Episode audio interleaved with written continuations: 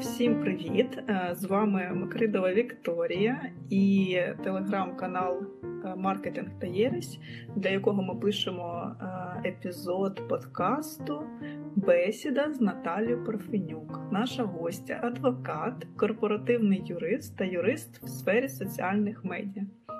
Наташа, я дуже рада тебе тут бачити. Я дуже вдячна, що не дивлячись на те, що немає світла, і е, ти знайшла час. І, тоді, коли ти могла не тільки встигнути помити голову, а ще щось зробити для себе, ти е, виділила цей час для мене. Тому е, привіт, як ти? Де ти? Розкажи, як ти себе почуваєш. Привіт, Віка. Дякую тобі за таке запрошення, за можливість е, поділитися з великою аудиторією інформацією про е, зміни в законодавстві, про правові норми, про е, правову таку свідому позицію бізнесу. Насправді для мене це дуже цінно, важливо, і я дуже рада, що наш бізнес, наші люди прагнуть працювати в правовому полі. Е, Я нормально, все в мене добре. Е, Наразі ну, знаходжусь в Київській області, світло по графіку, тому тайм-менеджмент е, весь адаптований під графіки ДТЕКу. Працюємо в будь-яких умовах, і насправді це показує, що потрібно, скажімо так, для роботи потрібно мати бажання, і інтернет, і, і світло. Все інше потім все складеться і буде все, все добре, скажімо так. Е, ну, Для багатьох моїх друзів, і твоїх не секрет, що ти моя подруга, і ми з тобою дуже давно не тільки дружимо, але ми і співпрацювали в корпорації. І потім наші шляхи в плані роботи розійшлись, але ми підтримуємо зв'язок. І я знаю, що ти е, е, пережила достатньо нелегкі часи. Е, можеш поділитись досвідом, як ти справляєшся зараз впораєшся зараз зі своїм стресом, як ти собі допомагаєш, якщо допомагаєш. Е, якщо ні, то які плани, як собі допомогти? Насправді дійсно часи важкі, і морально, мабуть, ми не були готові до розвитку е, таких подій, що все буде розвиватися саме так, що буде так важко, і кожен день це насправді новий виклик, і бути готовим до цього неможливо, скажімо так. Але допомагає. Допомагає спілкування насправді з близькими людьми, з людьми, які тебе підтримують, які тебе розуміють. Ем, тут я насправді дуже рада. У мене оточення, у мене мої близькі люди просто вау, і без них е, я була б не я. Допомагає насправді інколи все ж таки відключатися від роботи, е, не нервувати зайвий раз, коли ти вже розумієш, що ти не в дедлайні, е, що світла немає, зв'язку немає, а роботу потрібно робити. Спочатку я дуже за це хвилювалася, але розумію, що зв'язку світла немає не тільки в мене, а й в всьому Києві, і відповідно. Ми вже зустрічалися просто очно і обговорювали ті нагальні питання, які просто були, е, скажімо так, критичними в той момент. Тяжко, але ми підлаштовуємося, віримо в нашу перемогу. Сподіваюся, що скоро все наладиться і і ми заживемо ще кращим життям. Бо ті скіли, які ми набули під час війни, вони роблять нас ще більш витривалими, ще більш. Е, так сфокусованими, зібраними і вчать нас жити зараз, робити зараз, не відкладати на майбутнє якісь свої плани, роботи, задачі і мрії в першу чергу. Так, я я, я думала, що в нас буде час, коли я була в Києві, записати це разом, десь може у студії. Ну так склалося, що я приїхала і, і начебто привезла з собою всі ці постріли і відключення світла. І так якраз все совпало, що не було світла зовсім ці дні, і тепер ми онлайн. Але то й добре. Е, Так частіше зізвонюємось. Давай ти розкажеш про себе, якщо ти можеш, е, ну мабуть, можеш так відкрито розказувати, де ти зараз працюєш. Е, якими проектами займаєшся, і щоб люди розуміли твою експертизу, і що ми тут не просто почитали статті в інтернеті, а що ти, що я достатньо довго працюємо як на великий, так і на малий бізнес. І в нас є, є практичний опит, е, досвід. І я хочу, щоб про свій досвід ти розказала нам зараз. Так, звичайно, з радістю поділюся. Я вже 11 років як house-юрист. І В мене є досвід роботи як у великих міжнародних корпораціях, так і е, робота з маленькими бізнесами. Е, я працювала в рітейлі, це була мережа супермаркетів Білла, е, потім в банківській системі Укрсибанк, потім величезний онлайн-супермаркет Розетка.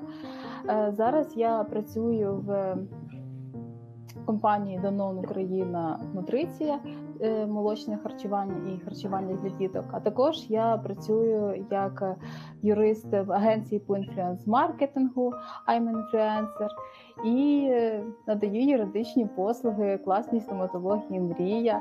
Це теж для мене дуже класний е, досвід, і бачити, як е, маленький бізнес просто щомісяця масштабується, масштабується, масштабується і виходить на новий рівень. І Це просто вау. Тому я можу розказати, е, поділитися досвідом, як з точки зору величезної корпорації, компаній, які представлені в кожній країні, так і локального маленького бізнесу, який просто набирає шалених оборотів і показує, як можна розвиватися в в нинішніх умовах в Україні йти вперед, не дивлячись ні на що. Також е, цікавий досвід це роботи з блогерами, з інфлюенсерами. І тут в мене також є досвід з двох сторін: з коли компанія замовляє такі послуги, і коли компанія ну, агенція надає такі послуги. Тому багато різних ситуацій, багато різних моментів, враховуючи те, що ринок інфлюенс-маркетингу він зараз є дуже популярним, і бренди досить часто виділяють величезні бюджети е, на рекламу у блогерів, на рекламу в інтернеті, на якусь там нативну рекламу в соціальних мережах, а не використовують її там на білборди, листівки і інші джерела комунікації з цільовою аудиторією, які були популярні там декілька років назад, наприклад. Але вони ще десь не популярні. Коли світла немає і білборди на гулівері вимкнені, то вже ніхто тут реклама не оплачує. Аналогова аналогова ера повертається. Що тут поробиш? Якщо Тепер казати... реклама на радіо. Так, якщо казати про Україну, так воно і виходить. Що все, що подзвонити по телефончику тепер, е, навіть на мабуть, теле... як це називалось? Телефонний маркетинг, коли тобі дзвонили і казали, ага включайте воля капель чи щось таке. Ось ем, слухай, ну а як ти стала юристом? Розкажи мені. Мені такий досвід. Е, ну, мені хочеться, щоб люди знали. Я вважаю, що ну я. Ні для кого не секрет, я всім це завжди кажу, коли тебе рекомендую, тому що ми з тобою дійсно співпрацювали, і я знаю ефект твоєї роботи, і ти дуже не то, що якісно, ти дуже так натхненно підходиш до до будь-яких процесів, коли там багато роботи, коли там в великих корпораціях, і ти зазвичай дуже швидко працюєш. І мені це дуже в тобі подобається. Тобто, навіть коли ми працювали в корпорації з тобою разом, тебе ніколи не потрібно було питати по два рази. Ти все робила якось при тому всьому, що в нас було достатньо багато роботи у всіх, ти чомусь завжди вкладалась е, в дедлайни. Е, тому я вважаю це е, як буде призвання по-українськи. Призвання, окей, пусть буде так, пусть буде, нехай буде расизм. Але е, скажи, як ти вважаєш, це це так і є? Це призвання? Чому ти пішла в юристи? Чому ти вирішила залишитись? Тому що я знаю багато людей, які пішли, коли отримали, отримали диплом. Е, я спочатку хотіла працювати. Е органах там внутрішніх справ, в службі безпеки України. І в принципі я обирала обирала вуз такий. Е, Була в мене ну така спеціалізація. Я цілеспрямовано йшла і вважала для себе, що я хочу працювати в поліції, Е, і, це моє призвання. Під час навчання Страшна жінка, я, я тебе, до речі, не пам'ятаю з твоєї історії. Окей. ні, то я цілеспрямовано на першому після 11 класу йшла на перший курс в академію з бажанням жити в казармі, носити форму і працювати в поліції. Потім е, Мої вкуси весьма специфічні. Потім вся ця е, романтизація ситуації е, відпала швидко дуже. Я зрозуміла, що щось, щось ні, не так я хочу. Ця система не для мене. Тут мати потрібно якийсь шалений стальний характер, не бути таким не то, що співчутливий. Ну, не так переживати, не бути таким, не близько сприймати все до серця. Чітко розділяти є робота, а є твої якісь особисті почуття, відчуття і сприйняття ситуації. І потім я змінила напрямок і вибрала господарське право, і вирішила, що буду все ж таки працювати з бізнесом. І мене запросили на стажування. В компанію міжнародну білу, і якось я так літо прийшла, мені сподобалось, е, я сподобалась. І потім після закінчення вузу мене просто на третій день позвали на роботу. Типу, приходь, у нас є вакансія. Я така вау, життя дає ну, класний шанс, потрібно брати. І е, скажімо, день за днем, місяць, місяць за місяцем, рік за роком я скажімо так отримала класний досвід, різні проекти, різні виклики, різні ситуації. Законодавство міняється, в компанії плани міняються, е, різні стратегії розвитку і. І це був просто шалений досвід для мене. Різні конфліктні ситуації з клієнтами, з постачальниками, з, з контрагентами. І Вони просто, скажімо так, допомагали швидко навчитися і швидко адаптовуватися до тих ситуацій, які у нас е, відбувалися.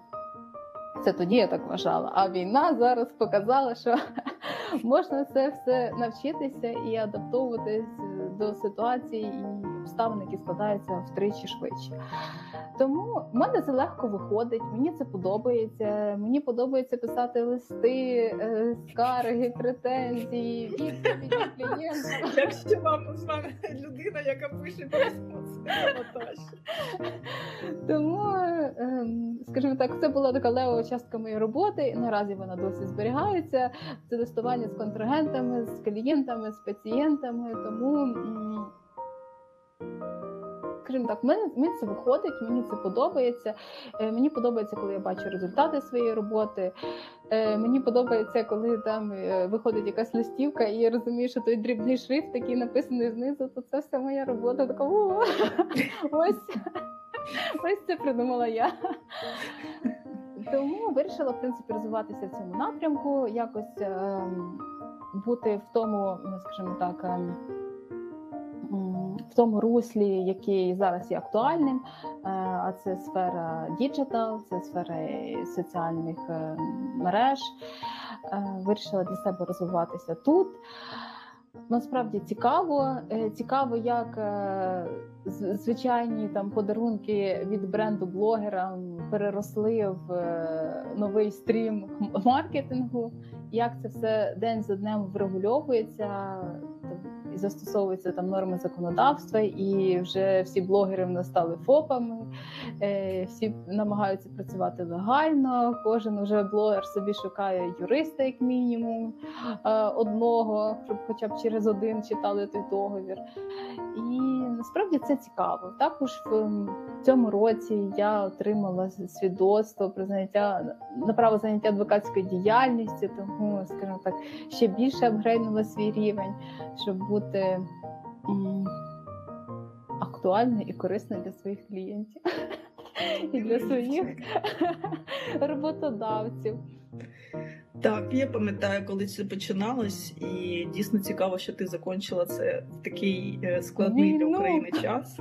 Але що мені подобається, що, що дійсно люди продовжують навчатися, е, отримувати вищу освіту, шукати якісь нові е, там способи е, розвитку. І це прикольно. От скажи мені, я от тебе слухаю, в мене таке питання виникло. Я я, я завжди з, з цього сміюсь, тому що мені здається, от е, юристи, лікарі і айтішники в них е, трішки інакше устроєн мозг, як на мене. Я навіть іноді на тебе дивлюсь, ти коли там видаєш якісь нам. Висновки, чи е, ми там шукаємо відповіді на жалоби пацієнтів, чи щось таке. Я думаю, блін, як воно все працює? Тобто, коли я працюю в маркетингу, в мене є якийсь фундамент, тобто свот аналіз, е, якісь матриці. Це все набір інструментів, інструментів, які ти можеш там міксувати і отримувати тобі нужний результат тебе такої сталої величини немає. Тобто, кожен раз змінюється закон, кожен раз щось новеньке. Як бути в темі і як це все запам'ятати? Скільки законів я пам'ятаю в бізнес-школі нас е, навчали, е, хоча б головним законам, на які треба спиратися. І я пам'ятаю, як нам наш е, професор. Забула фамілію, така крута людина. Ну окей, це мінус мені. Але як він казав, запам'ятайте одну статтю, це ваші права. Я її не пам'ятаю, але я тоді записувала от такими буквами. Як ти запам'ятовуєш це? Як вас навчають, так щоб воно десь залишалося? Це ж ну, типу, теж структуру з цього треба робити. Ой, звичайно, Е, виходить, що наша робота в принципі базується на тому, що є чинне законодавство, і от ми кожну ситуацію намагаємося розглядати з точки зору тих е, законодавчих актів, які були прийняті, і як ми можемо вчинити, які рішення можемо ми прийняти. Е, погоджуємося, ми не погоджуємося. Ми праві, чи клієнт правий. Звичайно, це все опирається на норми права, але норми права це наразі така нестабільна система, на яку можна спиратися, бо дійсно воно ну законодавство воно все актуалізується, змінюється. Там закони нові приймаються в залежності від там політичної іншої ситуації в країні, там і необхідності, в принципі. Е, Запам'ятати все нереально насправді. І я е, говорю також про те, що я не вірю в те, що юристи можуть знати все, і вони знають все, всіх галузях і там просто боги права. Ні, е, кожен юрист, е, ну толковий юрист, він працює в якихось своїх певних галузях і він фокусується на цьому. і Він читає, е, ну слідкує в першу чергу за змінами в законодавстві, що там змінювалося, яка політика там прийняття рішень в судах з цього питання. Тому, скажімо так, е, підчитуємо статті, дивимося, які зміни на ринку, які прецеденти, як хто вчиняє, які за це ем, там штрафи бувають. Тому, скажімо так, ми. Е, особисто я е, там спеціалізуюсь на певних галузях, і я в цих галузях розумію, що я маю експертність, я маю досвід, і я можу там відкрити законодавство, перечитати для себе, освіжити в пам'яті, переглянути на актуальність. А враховуючи зараз, що з початку війни у нас законодавство змінюється шалено, бо потрібно багато процесів адаптувати під е, дію воєнного стану. І тому тут перед тим як давати якусь консультацію клієнту, е, потрібно відкрити для себе спочатку ці е, норми права, ознайомитися і тоді вже видати якесь якусь правову позицію правове там рішення даної ситуації. Тому вивчити все нереально. Ми все читаємо. Фух, фух. Я думала, це ти, ти все це пам'ятаєш. Ні, ні, ні, кожен раз все це як як заново. Але ну скажімо так, наприклад, е, цивільний кодекс цивільний був прийнятий там енну кількість років назад, то там він не так часто змінюється, але там цивільний господарський кодекс там і ряд законів, наприклад, там про рекламу, про авторське право, е, про то він є стабільним і ну туди зміни вносяться, але вони не такі там глобальні, які там повністю змінюють весь там процес і там процесуальні якісь там вносяться mm-hmm. там правки великі. Ні, тому ми все відкриваємо, читаємо з колегами обговорюємо, в кого який був досвід, е, судова практика. Якось так в голові все це втримати нереально і. Я, наприклад, працюю там з господарським правом, з авторським правом, але в мене немає там належної експертизи там в кримінальному праві чи якихось там інших таких специфічних галузях, де де потрібно насправді просто вчити все з нуля і отримувати той досвід. Я вибрала те, що мені цікаво, і е, дає якийсь такий відсоток творчості. Ну так, мені аж трішки легше стало, що ти не над людина, яка пам'ятає всі закони, Ні, ні, скільки ні, їх там. Мільйони. Ну що?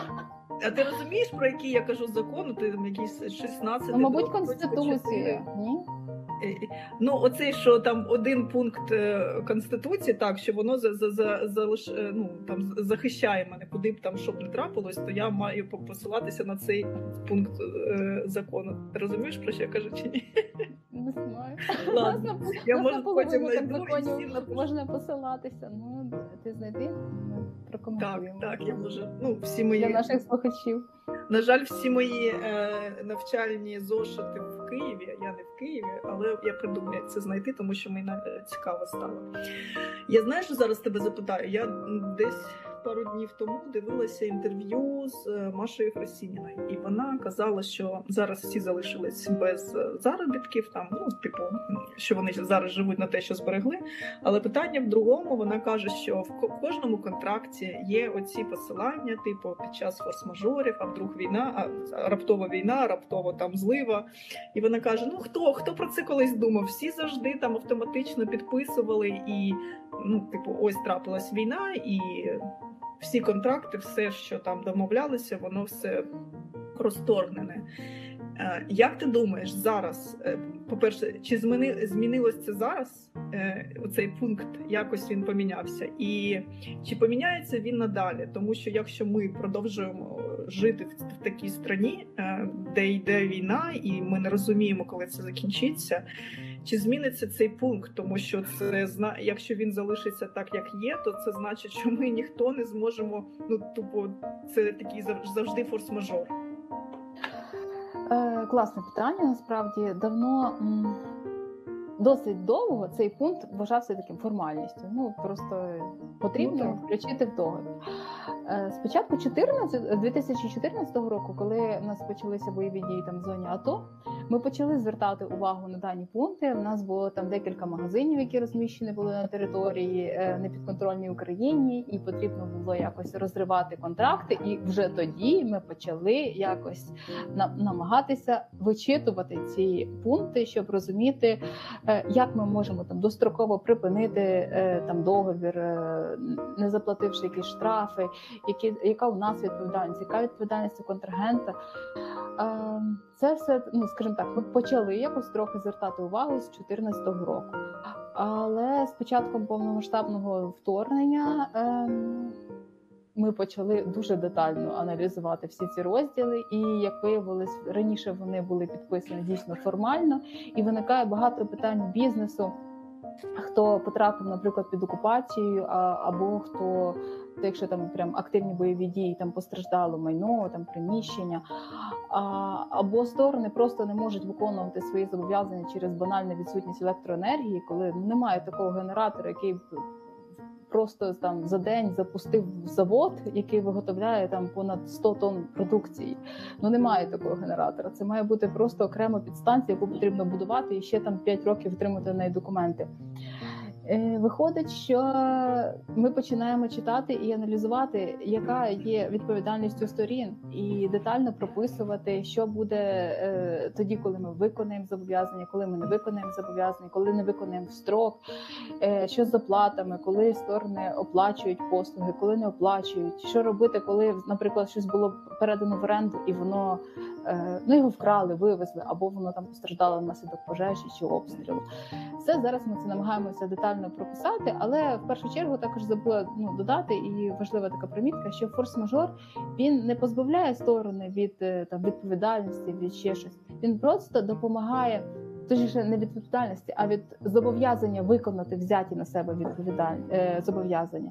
Тобто, якщо ви там зобов'язані поставити, ем, ладно, не поставити, буде надати послуги там стосовно е, ну, якісь там рекламні послуги, там е, зняти там певний фотосет для соціальних мереж там до, наприклад, 1 жовтня, але ви не можете це зробити через те, що, наприклад, там техніка там постраждала, чи фотостудія там згоріла, наприклад, чи продукція постраждала, і ви ну, по якихось там причинам не можете це виконати, то ви можете посилатися на форс-мажорні обставини, але е, це не позбавляє вас обов'язку виконати дані е, дані послуги. Тобто, ви погоджуєте з контрагентом, що я не можу це зробити зараз, але я можу це зробити там до кінця листопада чи, наприклад, до кінця грудня.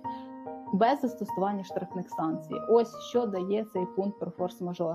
Він знімає відповідальність, але не знімає зобов'язання виконати, виконати те, що ви ну, підписали в договорі. Тобто далі, якщо все ж там я чи хтось е, попав під ці санкції, там ну, наприклад, в мене щось трапилось, де дійсно там моя техніка залишилась десь, е, ну підірвали її. Ну, наприклад, це це вже діло, це вже діло домовленості. Це вже так. приходить в поле домовленості. Що так, я, це, я це не да, обязуюсь е, виконати те, що я обіцяла, але мені потрібен час знайти техні, техніку, так і в мене є поважна причина, чому так сталося, і тобто я зможу. Ну, в мене є якийсь маневр, так е, щоб домовитися навіть з крупною корпорацією. От я маленька маленька агенція і там великий данон, наприклад. Так, це є якраз е, тією можливістю вийти в, скажімо так, в зону переговорів і обговорити те, що ось е, так, в мене є такі зобов'язання, я від них не відмовляюсь, я їх готова виконати, але враховуючи дію форс-мажорних обставин, е, давайте перенесемо там, наприклад, змістимо на місяць е, без застосування до мене штрафних санкцій, як це передбачає розділ про форс-мажор. І сторони розуміють, типу, так, окей, нам це підходить. І Дуже і круто, і, дуже.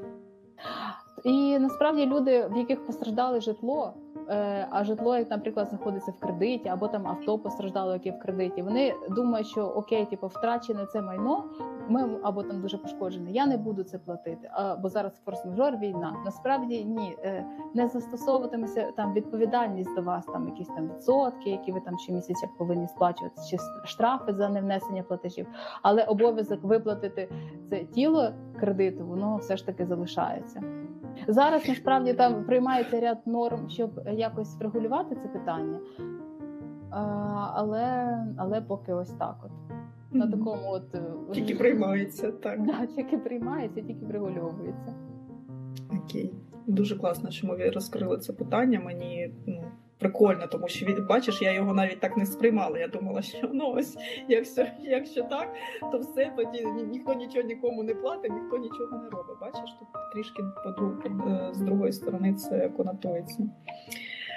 Тоді давай перейдемо з тобою е, безпосередньо до питання роботи в великих маленьких е, бізнесах.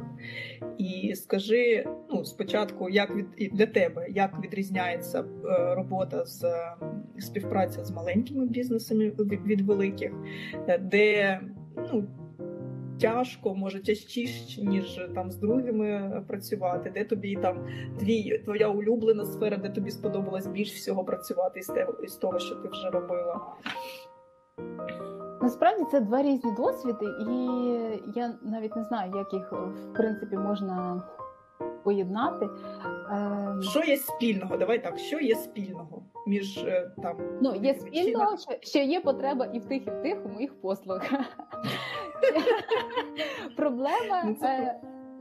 Ну, е, ну і великий бізнес, і малий бізнес розуміють, що потрібно працювати в правовому полі, що потрібно укладати ті самі договори, що потрібно е, переглядати е, всі матеріали перед публікацією, тобто погоджувати з юристом перед публікацією, щоб не було штрафів. Бо штрафи, в принципі, однакові застосовуються як до великого бізнесу, так і до маленького. Тому не потрібно цим нехтувати, не потрібно нехтувати е, всіма інформаційними згодами. Е, різними там згодами на передачу персональних даних, е, згодами, коли ви е, робите там якісь фотосети для свого інстаграму. Це ну немає різниці. У вас інстаграм там на 150 підписників чи на 150 тисяч підписників. Всюди потрібно, щоб е, коли ви наймаєте ви наймаєте модель для контенту або залучаєте якийсь продакшн для контенту, потрібно укладати договір, е, займатися авторським правом, правами інтелектуальної власності, працювати в правовому полі. Ось це спільне відмінності, що звичайно. Ем, великий бізнес він бере масштабами. Тобто я сиджу там, перевіряю не один договір, а перевіряю 15 договорів. А маленький бізнес е, він мабуть, е, моя відмін... ну, робота полягає в тому, що я перевіряю один договір, але я тут ще маю його переглянути з точки зору податкового законодавства, е, проговорити з маркетингом там механіку. Тобто немає такої великої кількості людей, яких я можу там залучити, і кожен там відповідає за якесь певне речення. Тут е, ти береш більше на себе відповідальності і вже включаєшся в інші процеси там стосовно оподаткування, яких займаються принципі там бухгалтерії чи фінанси, ти ти зобов'язаний мати якісь елементарні базові знання для розуміння того, як це все правильно прописати і пояснити колегам. Е, Включаєшся в зустрічі з маркетингом, щоб розуміти, що обговорюють, що планують, яка буде механіка, щоб не було, щоб перенести документально те про що домовилися там на на зустрічах. Тому тут просто більше роботи, ти більше ну, вникаєш і більше приймаєш на себе відповідальності.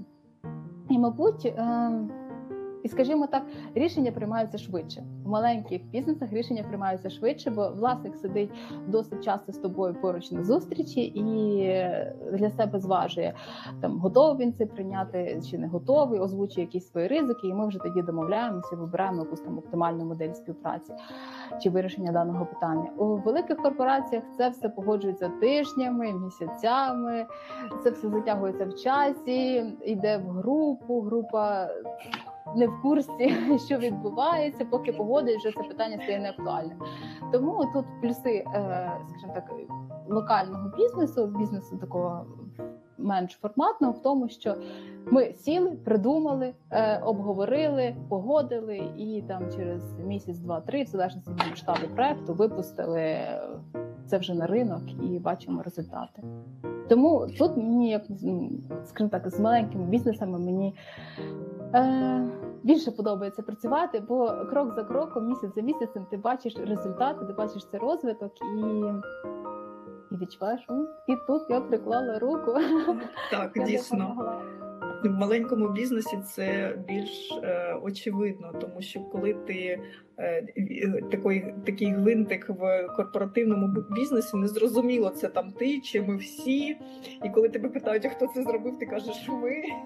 Так. Тому що ну там кожен вніс свій е, кожного внесок. Ось коли ти говорила, в мене знаєш, що виникла яка різниця?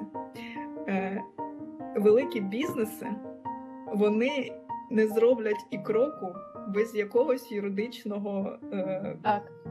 ну не проконсультувавшись з юристом. Не один великий бізнес, ну навіть середній бізнес, він роз, вже розуміє ризики. І, і якщо ми з тобою говоримо, наприклад, коли ми з тобою працювали в повністю білій компанії, ні для кого це не секрет, що в Україні так є, є білі компанії, сірі, є чорні. І от коли ця компанія біла, вона міжнародні компанії, як правило, всі білі, е, то вони несуть е, величезні риски, і тому кожен пункт, кожна навіть маленька задача. Вона проходить через юридичний відділ, і ти навіть ти навіть можеш мізком розуміти, що тут ну в цілому нічого страшного, але ти повинен піти і там домовитись. Я не знаю про що. Ну щось таке мале нам потрібно згадати з тобою, що ми таке робили. що ну, Типу, неважливо, здається. А ось малий бізнес, мені здається, вони іноді навіть не розуміють, що потрібно йти до юриста. І як е, там показав мій досвід, іноді все це робиться так. Ми ж так раніше робили, чому ми зараз не можемо робити, так? Так, так, так. Насправді в великих компаніях е, дійсно кроку не ступлять без юристів, залучають в будь-які групи, в будь-які е, там проекти, але юрист має бути, щоб він подивився, і якщо щось його там насторожить, він скаже якусь свою там фразу, зауваження чи якусь рекомендацію. А маленький бізнес. Е, досить часто ігнорував це, якусь е, не розуміли, яка в принципі бізнес необхідність. Ми працюємо все добре. А вже коли там щось виникало, тоді вже залучали юриста, і юрист піднімає документи і питає: а, а, а де оце? а де оце? А, а де оце? А, а, а дійсно, а піднімати нічого і, і виходить просто дорогий урок. Коли немає якимись е, документами закрити цю ситуацію, не виходить врегулювати питання, і або платиться штраф, або повністю задовольняються там вимоги відповідно до претензій. Але хочу сказати, що зараз змінюється правова свідомість маленького бізнесу, і багато хто намагається працювати в правому полі. Люди під час війни навіть реєструють ФОП, щоб сплачувати податки, е, починають укладати договори і, в принципі, працювати м, ну, по білому, так скажемо. Врегульовувати всі реклами, всі виходи в медіа, в принципі, будь-які прояви, це врегульовувати відповідно до закону і залучати юриста на більшості етапів. Але зачасту, ну не зачасту, ну можливо, зачасту ми прийшли до цього після якихось дорогих уроків, де щось попали, Так. і типу, а що так не можна було? Ну ні, не можна було. І після цього вже починає залучатись юрист. Тому, е, скажімо так, більшість людей згадує про юриста не тоді, коли йому добре, а коли щось, щось виросло і потрібно якось врегулювати це питання. Тому Це як з Шкода. лікарями сто- з, лікаря... з лікарями-стоматологами. Поки не болить, можна не йти. поки не болить, можна знайти і навіщо ті профілактичні огляди. Так і в принципі, ну для юриста, якщо ви е, немає у вас, скажімо так, там бюджету чи немає такої бізнес необхідності вести. Ну, мати в штаті юриста, то краще там робити якісь е, там юридичні аудити, там діли раз в рік, там раз на півроку, щоб е, сказати: ось ми працюємо по таким документам. У нас є ось такі процеси. В нас ось проходить ось так. От перегляньте ок, не ок, що нам змінити, можливо, є якісь рекомендації. Це буде краще ніж нічого. Е, бо і, си- і ситуації змінюються, і е, законодавство змінюється. І, наприклад, ті шаблони, які вам зробили 2-3 роки назад, вони можуть бути неактуальними зараз, або зміниться законодавство і щось відіграє там не на вашу користь, або десь під когось якогось клієнта змінили договір на індивідуальні умови. І далі його взяли в роботу і використовують з іншими там пацієнтами чи клієнтами, і а він вже вас не захищає. Тому говорю, коли немає там такої можливості залучати юриста на регулярній основі, там запрошувати на всі зустрічі, погоджувати кожен документ, то я ну рекомендую, хоча б раз на рік або раз на півроку, просто робити там юридичний юділ того, що є, юридичний аудит тих документів, процесів. І повірте, щоразу щось знайдеться, щоразу буде якась рекомендація, бо світ змінюється, там ситуації змінюються. І щоразу, і скажімо так, я досить довго працювала з, з клієнтами і з саме з безпосередньо з кінцевими споживачами, то було дуже багато різних ситуацій, і е, скажімо так, кожен раз ми щось знаходили нове в законодавстві. Інколи воно було на стороні пацієнта або клієнта, інколи навпаки на нашій стороні. Тому, скажімо так, світ змінюється, ситуації змінюються, і законодавство змінюється. Тому потрібно бути, скажімо так, в Захищеним і обізнаним. захищеним, захищеним і обізнаним. Так. Так. Слухай, ти поки казала, е, мені прийшли знаєш такі приклади в голову. Е, Сертифікат. Сертифікат, подарунок сертифікат. Як це роблять малі, малі бізнеси? Ну, на- надрукували сертифікат, пообіцяли в інстаграмі. Мгм. Я зараз розкажу і ретроспективу, і то, як є там зараз, так? Е, і як ми робили це з тобою в ну навіть в ретейлі.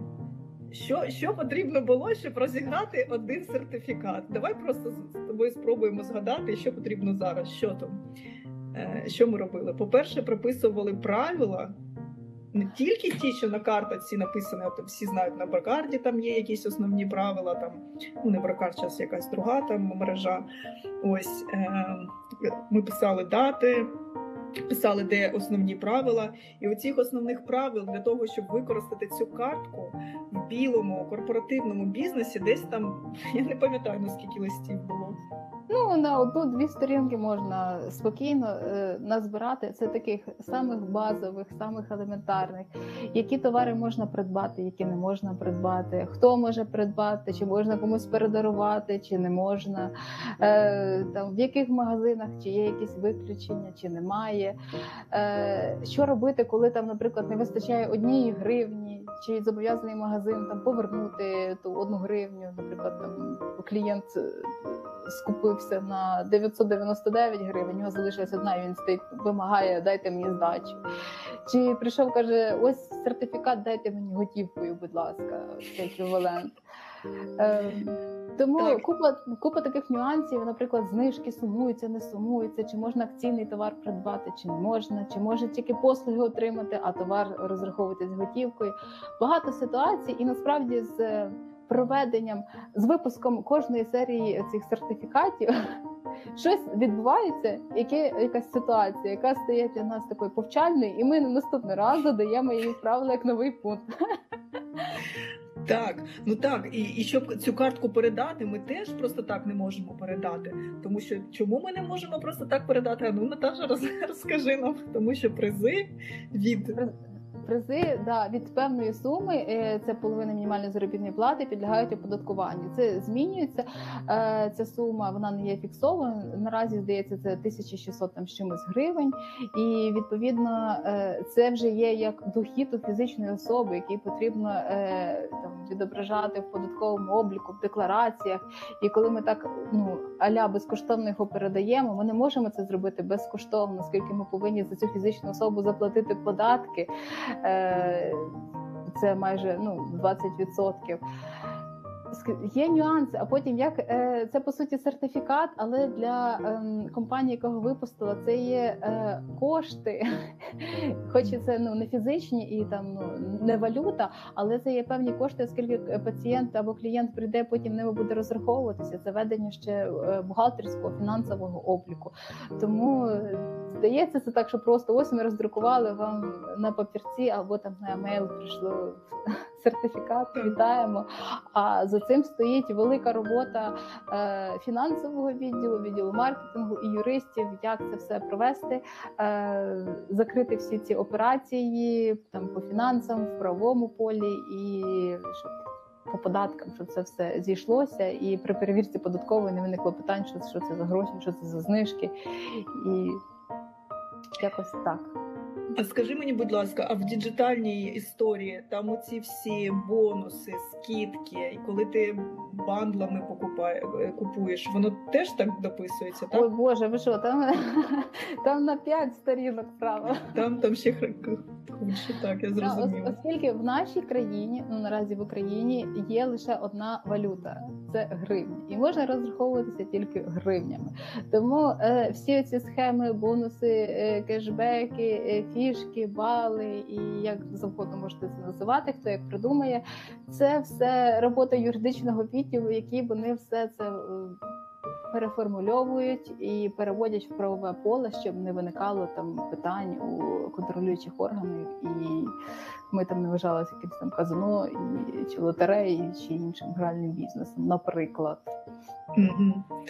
Я е, що хотіла на що хотіла звернути увагу, що ось ось ці всі питання, які виникають в корпорації з приводу е, будь-якого питання, ну, типу, ось нам потрібно зробити сертифікати, чи щось подарувати, чи зробити знижку. І ми е, там е, сідаємо, маркетинг, юристи, бухгалтера, так далі. Ми сідаємо, і ми що робимо? Ми насправді про. Е, Продумаємо на 10 кроків вперед, тому що ми Всі розуміємо, конфліктні ситуації, які Так, можуть статися. так. А якщо буде І- так, а якщо буде так, а якщо буде так, Так. а якщо ти згубив. Ну, Це так. як е, це як в алгоритмах, е, коли пишуть коди. Знаєш, а що якщо так ти натиснеш сюди, а якщо натиснеш сюди, то куди там функція тебе переведе? До чого я веду? Що е, це не, не каже про те, що в маленьких бізнесах цього не виникає. Воно виникає, але як це потім вирішується? Вирішується все просто е, ну як це слово таке стихійно, так на ходу. Ага, що таке трапило? Що нам швидко робити? Тобто, ми самі самі для себе не продумали це. Е, персонал, команда не знає, що з цим робити. І коли виникають такі знижки, а людина стоїть і там. Требує Да, деньги за сертифікат, чи хоче там, щоб йому видали здачу, а ти не знаєш, як робити, чи можу я це робити. І тоді е, вся команда починає там від продавця в магазині до я не знаю, СІО великої корпорації. Там е, щоб такого не виникало. Тому в корпорації це за- заздалегідь продумають. А ось маленькі бізнеси чомусь вони такі, а ну якось буде там, ну подарували сертифікат, там далі розрулимо. І воно дійсно воно, воно вирішується, але це питання часу, питання ефективності роботи бізнесу і так далі. Тому е, всі ці питання вони теж однакові. Я вважаю, що в корпоративному великому бізнесі, що в середньому, що в маленькому. І на це просто треба звернути увагу е, спочатку, коли бізнеси починають працювати. Так, І- якщо маленький бізнес хоче дійти, е, е, скажімо так, до якоїсь там точки Б, яку він собі поставив, бути ну розвиватися постійно, він дійде до цього. Він дійде, що з'явиться юрист, він дійде до того, що будуть прописуватися правила завчасно, і, і вся ця механіка е, буде там прописуватися. Але це досвід, і це може бути, наприклад, довше. В великих корпораціях це якось все швидше. Зібралися люди з там з величезним багажем знань, досвіду, різних ситуацій, е, сіли, побрейнштормили і зрозуміли, що ось зараз ми працюємо ось так. От. Е, А малий менший бізнес він прийде до цього, дійде до цього з часом. І так, так, Ну, так вони Так, в них немає такого ресурсу, як є в великих корпораціях, і там навіть аутсорс іноді, якщо там е, внутрішня інхаус е, команда не ну там не справляється, завантажена чи щось таке. В маленьких бізнесах це є не завжди. Я придумала такий приклад, щоб підвести нас до е, наступного пункту. Я пам'ятаю, що в 2012 році, коли я перейшла працювати в шоколадницю, тоді, тоді була така мережа, хто пам'ятає в Києві. Ем, і я я пам'ятаю, то був мій перший досвід роботи з соцмережами і з блогерами. Тоді були тільки блогери, і блогери тоді навіть ще не писали в Фейсбуці чи в Інстаграмі. Вони не були такі популярні. Вони ще вели, е, вели цей ЖЖ. І я пам'ятаю, як ми при запрошували дієтологів, людей, які готують поварів. Ну тому що шоколадниця це кава, це десерти, це кухня. І тоді. Ну, я не пам'ятаю ніяких не догов- договорів, ніяких там. Там були домовленості, що всі приходять, кушають, п'ють, дивляться презентацію, потім уходять і щось про тебе пишуть. Хороше, погане, навіть там не завжди. Ну, якщо в тебе гарні відносини були з блогерами. Тобто, це була ланка як журналісти, але вона що ще не була якось ну так Визначено. Да, да, в неї ще не було ні рамок, нічого, вона тільки виник, тільки виникала. Потім я пам'ятаю, це був 12 рік, так десь у 15-му чи 16-му я тоді повернулася до Біли. І я пам'ятаю, як ми намагалися співпрацювати з блогерами. І, і нас тоді не ну згадаємо, що це австрійська компанія, це що все, що там е, нове і дивне, визивають всіх е, купу запитань і страхів. І я пам'ятаю, що ми не змогли працювати тоді з блогерами. Я тоді приносила кучу кейсів. Кажу, ось так ми можемо, отак, отакі можуть прийти. Можемо зробити мастер-клас. І я там всі казали: а як, а що вони нам зроблять? Е, Що вони нам дадуть? Ну тобто, це не агенція, це ти навіть не можеш там їм пообіцяти. Тоді ще не було такого, знаєш, там охвати, е, там, Мгм. чи якісь покази. Ну, щось було, але воно ще не, не так, як зараз. І от зараз ми вже прийшли. Тобто тоді ще теж було дуже важко це прив'язати. Вже була агенція, можна було якось- через агенцію назвати це послугою також, так тому що вони ж всі беруть різні гроші. Е, там австрійці не розуміють, як це якась людина в тебе бере гроші, щоб за те За фотки. Ще й прийшла поїла. Чи вона прийшла по- поїла, чи щось з тебе взяла, і ще ти, значить, ти повинен, мабуть, їй заплатити. Ну, якщо там були такі е, варіанти. І вже зараз, зараз, як ти кажеш, і ну те, що бачу я, дійсно. Коли був в мене маленький бізнес, то я звісно я домовлялась е, чисто на таких людських відносинах, що я вам е, ось там, наприклад, квіти, і якщо вам цікаво і вам сподобається, ви можете про це розказати. Ніхто мені нічого не обіцяв, не було, що я вам там три сторіс, п'ять сторіс, там буде стільки показів. Просто люди брали, робили, і там до тебе чи приходили там підписники, чи не приходили, чи якщо не підписники, хтось приходив там, купував тебе квіти. І ось вже така ера, коли ми вже можемо це запакувати. Ось розкажи мені, будь ласка, як це пакується, і як великі корпорації можуть для себе це робити вже прозоро. Я в сфері е, роботи з блогерами, це вже в мене пішов третій рік. Тому, коли я прийшла, вже були плюс-мінус якісь сталі е, поняття, що таке блогінг, для чого він потрібен, які є там умови співпраці, що є там вартість у кожного блогера там за сторіс, пост, е, там потім вже стали пусти фото, відео. Зараз Reels з'явились і, в принципі, витіснили відеопости. Потім підключився TikTok, як ще одна така соцмережа популярна. І і ми почали, скажімо так, працювати в правовому полі. Е, Великі бренди вони співпрацюють тільки по договорам. От в них просто так ну, білі компанії, просто так вивести з них гроші це щось нереальне. І на кожну транзакцію, на кожні одну, дві, три гривні повинен бути договір, який закритий актом, якимись рахунками, щоб все це було легально, все це було чисто. І коли е, скажімо так, бізнес розуміє, що є ось така е, необхідність в рекламі там у блогера, то потрібно все ж таки з ним заключити. А він за це просить певну суму грошей, то потрібно з ним заключити договір, щоб зафіксувати якісь умови, що нам потрібно, ось, наприклад, серія сторіс і один пост. І ми б хотіли, щоб це пройшло там в рамках ну аля чорної п'ятниці, там до 22 листопада. Будь ласка, включно. Ми хочемо отримати ось таке от відео, яке буде містити там е, наш продукт, і там були там певний образ, певна ситуація і там певний відгук в такому от ключі. І все це якось з часом почало оформлюватися в договір. Бізнес відкрито платить кошти, а блогер там відкрито їх приймає і закривається це все документально, і це все якось захищає сторони в даному випадку бізнес, коли там вартість послуг сягає. Ну, деяких блогерів ми знаємо, що вартість послуг там вона там тисячах доларів інколи буває, тому це великі кошти насправді і. Від е, там не постинг або постинг невчасно, або е, постинг з помилками це є вже втрати для бізнесу.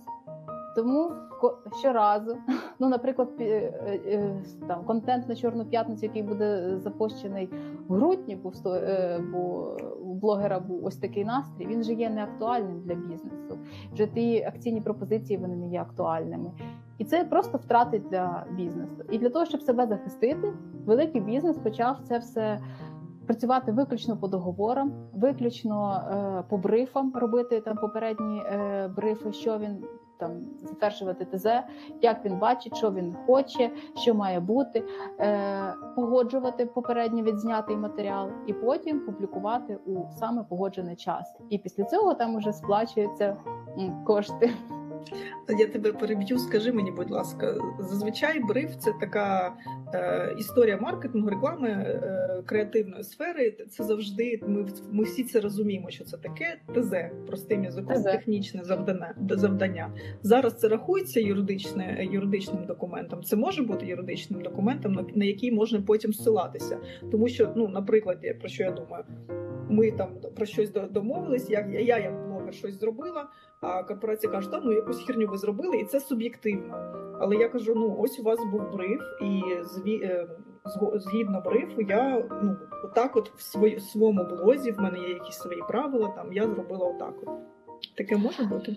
Таке може бути, якщо в договорі буде прописано, що бриф який там надсилається електронною поштою, е, там за допомогою телеграму, інстаграму, там вайберу, електронною поштою на певну адресу чи певний номер, є додатком до цього договору. І коли блогер знімає щось всупереч цьому технічному завданню, то є е, там вас достатньо прав, щоб прийти сказати: ось є бриф, який є невід'ємною частиною договору, і давайте, будь ласка, будемо знімати в так, як просимо ми, враховуючи ті меседжі, які ми маємо озвучити для клієнтів, для нашої цільової аудиторії, і працювати відповідно в правовому полі. Інакше це буде вважатися невиконанням зобов'язань або неякісним виконанням зобов'язань, що тягне за собою там відповідальність, яка також передбачена цим договором. Тому так, якщо в договорі прописано, а потрібно це прописувати, що е, технічні завдання, які надсилаються, в тому числі там електронною поштою чи іншими месенджерами є додатками,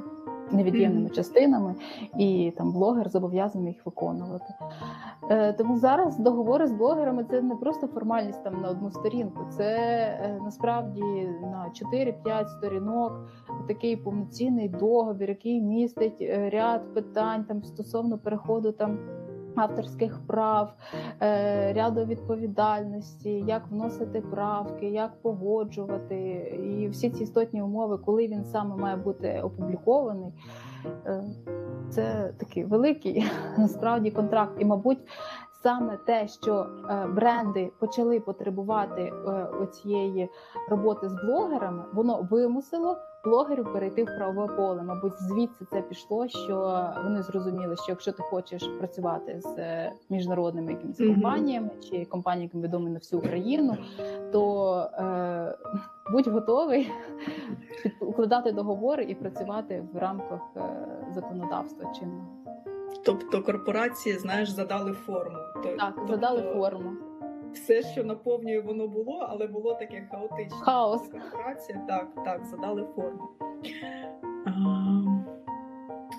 а давай ми з тобою так, е, які є у корпорації можливі варіанти співпрацювати з блогерами. Що я маю на увазі? Один з них я знаю там 100%. Ем, це через агенцію. Ми заключаємо з агенцією контракт, і агенція там сама розраховується. Ми просто там пишемо умовно, що за за там. Послуги блогерства, так чи там послуги в digital середі, якщо там компанія не розуміє, що таке блогінг і як це віднести до бізнесу, і там вже агенція сама розраховується.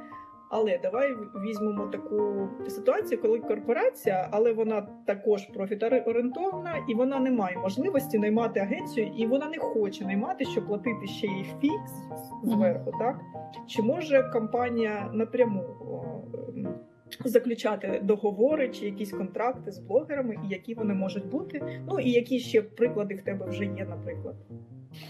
Так, насправді два основних таких способи співпраці великого бренду з блогерами це А через агенцію, Б напряму. Е, Скажімо так, е, більшість все-таки обирають е, працювати через агенцію після того, як сказали, навіщо ми агенції будемо платити гроші, ми це зробимо все самі. Потім рекламна кампанія все рухнула, і на наступний раз вже проводиться тендер з вибору агенції. Е, от тут і вірно зазначила, що коли е, давайте поговоримо модель е, співпраці з агенцією. Коли є агенція, ми заключаємо там договір надання послуг, в якому там буде описано, що агенція надає послуги там шляхом залучення третіх осіб щодо популяризації там продукту, послуг, торгових марок там в соціальних мережах. І, і прописуємо от за таку суму, ну, наприклад, там за 100 тисяч гривень. Е, з яких там 10% там, чи 15% буде винагорода агенції. Інше це буде винагорода блогера. І е, ок, уклали такий договір, і далі ми вже починаємо е, погоджувати пул, хто подобається, хто не подобається, які ми хочемо прояви, е, в які дати ми хочемо. А далі ми вже, якщо там пул затверджений, ми починаємо е, там агенція починає вести комунікацію з блогерами, домовлятися, що ось така от ем, компанія в такі-то строки, бриф, там ви ок, не ок, і починається цей процес переговорів. Знімається, е, насилаються брифи, е, агенція пише бриф. Е, це технічне завдання. Бренд погоджує, каже: ну типу да, нам ок, або висвітліть там, щоб обов'язково там продукт там був там 95% часу там в кадрі, або там щоб були коробки, або щоб там було якийсь там колір там бренду. Все це погоджується обов'язково, як має виглядати там блогер в кадрі, який зовнішній вигляд. Е, І блогер потім відзнімає цей матеріал, надсилає агенції. Агенція надсилає на погодження бренду. Бренд або приймає, або каже, там додайте там якихось наліпок, додайте якогось тексту, додайте якихось посилань. Е, І після цього вже ведеться. Ну агенція повертається з зворотнім зв'язком до блогера. Блогер там вносить корективи і в погоджену дату там постить. Е, і після цього, після постингу, вже е, зв'язується з блогером, збирає статистику, е, там всі ці скріни, переходи, охвати, охоплення. Це все скільки людей перейшло і поклацало там на різні кнопки, які там були потрібні для бренду. Все це збирає в фіналі там за. Такий звіт шалений там на енну кількість сторінок mm-hmm. і передає бренду. Але ну, бренд вже там розраховується, а агенції з агенцією агенція розраховується з блогером. Е, Тому, коли це робить агенція, було здається, а що тут такого? Поговорили з блогером. Але коли бренд приймає рішення спочатку попрацювати напряму, то весь оцей е, жах він має пройти самостійно. Тобто домовитися там з асистентом блогера. Е, не завжди вони виходять, наприклад, на зв'язок. Е, потрібно знайти там певний момент, домовитися, щоб всі сторони правильно зрозуміли один одного, правильно донести інформацію, бо інколи виходить е, такий, знаєте, поломаний телефон, який зіпсований, і сторони не розуміють одна одну. І виходить, ну інколи інколи дійсно виходять хороші співпраці, інколи виходить не дуже. І коли, наприклад, на рекламну кампанію запрошується 30 блогерів, то одній людині, яка там сидить там. Менеджер відділу маркетингу йому тяжко одній одній людині просто одночасно звести спілкування з 30 людьми, отримувати від них інформацію, контролювати, там е, аналізувати, там вносити зміни в е, контент, і це виходить хаос. Можна щось наплутати, і воно, скажімо так, можна, але це буде довго і дорого. І потім підписати з усіма ці договори. Розрахуватися бо у кожного блогера, наприклад, можуть бути свої певні вимоги щодо оплати. Хтось працює лише по 100% оплаті, хтось готовий 50 на 50, з кимось там договорили, домовилися на постоплату. А а у бренду можуть бути якісь свої корпоративні вимоги по оплаті. Все, ми платимо там через 100 днів після закриття акту. Все або так, або ніяк. Тому. Можна і так, але це такий шалений шмат роботи, е, який не не підсильний одній двом людям, і виходить завал, воно так не працює. Тобто, давай спробуємо підсумувати, що бере на себе агенція. Вона бере на себе головний біль, це головне. Так. Вона бере на себе. Е, оплату розрахунок з блогерами, тому що якщо ми кажемо про одну людину, дійсно це може і не так складно. Але якщо ми кажемо про 30 блогерів, коли це великі компанії, е, звісно, один менеджер, який займається ще якоюсь поточною діяльністю в компанії, він це просто фізично не витягне, е, особливо якщо це е, такі сроки, то ну, дедлайни дуже зжаті.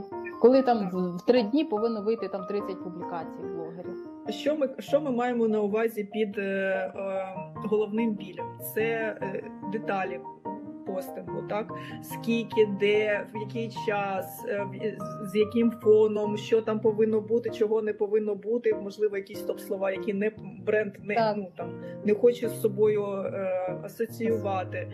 Ось пре, про пост якийсь, і все, щоб потім показати там кліки, переходи, аналітику. Це все все все людина повинна е, агенція все це зводить і передає вам вже готовим. Вона вже це додає там. Ну бере на себе всі ці головні болі. Так. І якщо ми кажемо дійсно про великий пул блогерів, то е, дійсно. Е, зазвичай в профіт-орієнтовних компаніях не так вже і за дуже багато менеджерів в відділах. Ось і одна людина. Якщо це є людина, яка тільки блогерами займається, так блогерською діяльністю, то так, то це можна спробувати. Але коли одна людина займається ще чотирма проектами, то це то успіху не буде особливо. А ще інколи ну бренд надсилає зразки своєї продукції, і ще потрібно домовитися з блогерами, завчасно все це вислати, е, щоб вони це отримали і відповідно відзняли матеріал, як, як бажає бренд. Тому що є логістика закладується.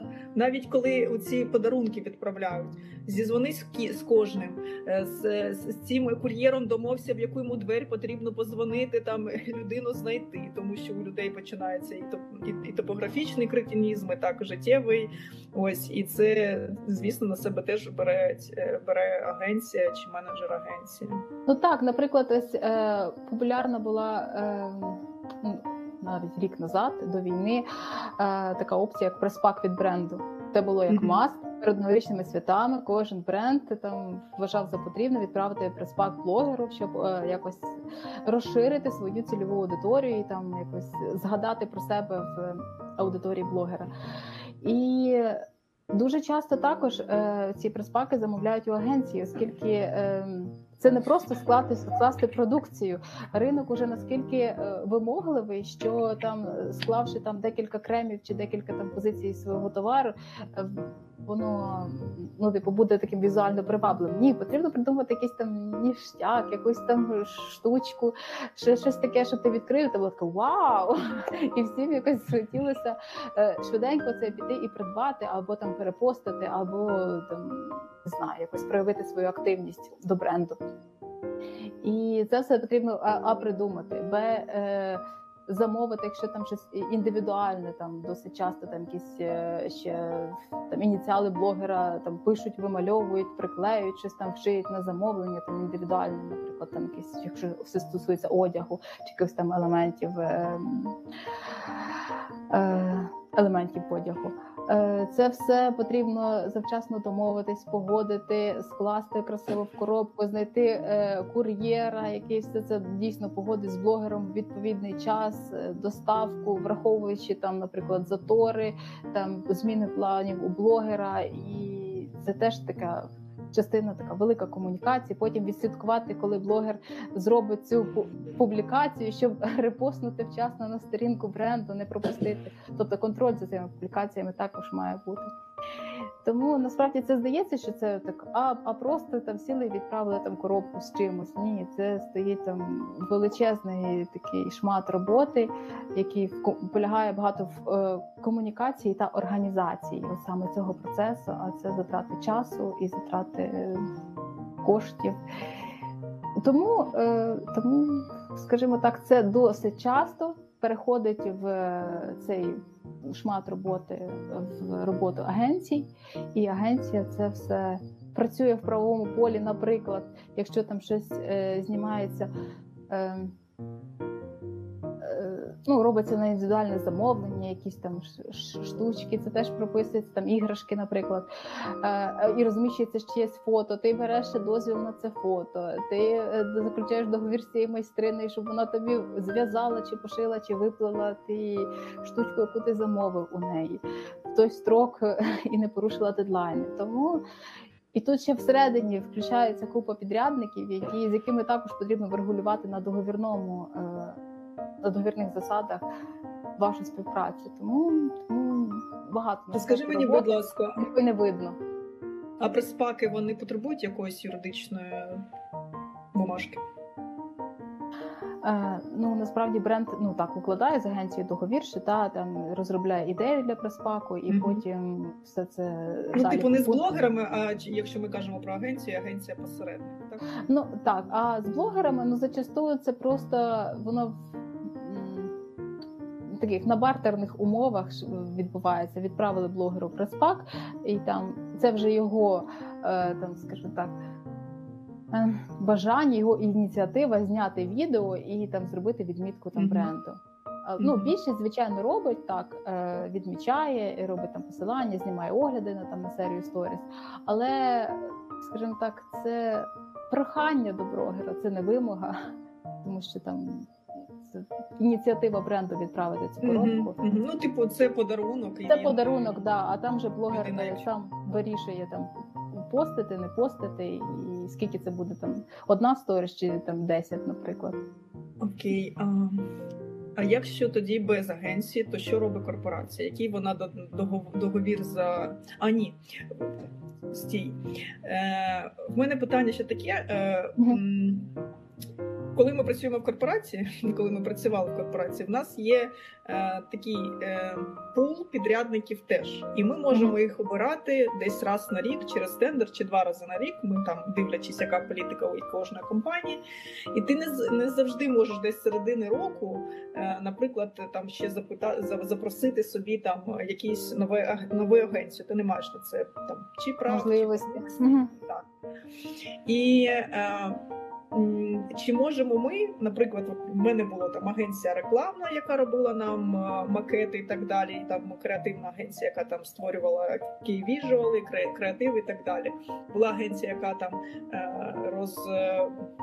Розпространяла лістовки, потім була агенція там з digital послуг, і ось е, я можу якимось додатком ну, з кимось цих агенцій е, співпрацювати з блогерами. Наприклад, якщо в нас не було домовленості, і до цього ми не працювали, і тут були в нас чисто там е, робота з соцмережами, типу там наповнення контенту, там і копірайтинг.